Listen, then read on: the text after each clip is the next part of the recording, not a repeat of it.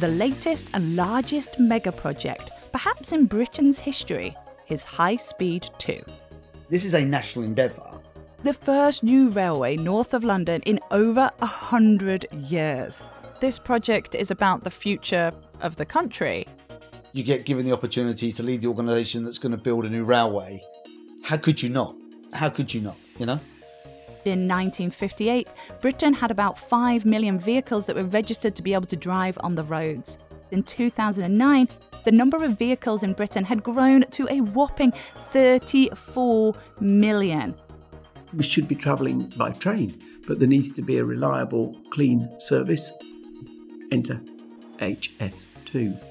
You've got to see this as a commitment overall to our net zero ambitions. Occurring continuously. Every metre was agonised over. HS2 will redefine the economic and the transport geography of this country. We will be incredibly well connected. HS2 is pushing the industry to innovate. How to Build a Railway launches 28th of February. Click subscribe to never miss an episode.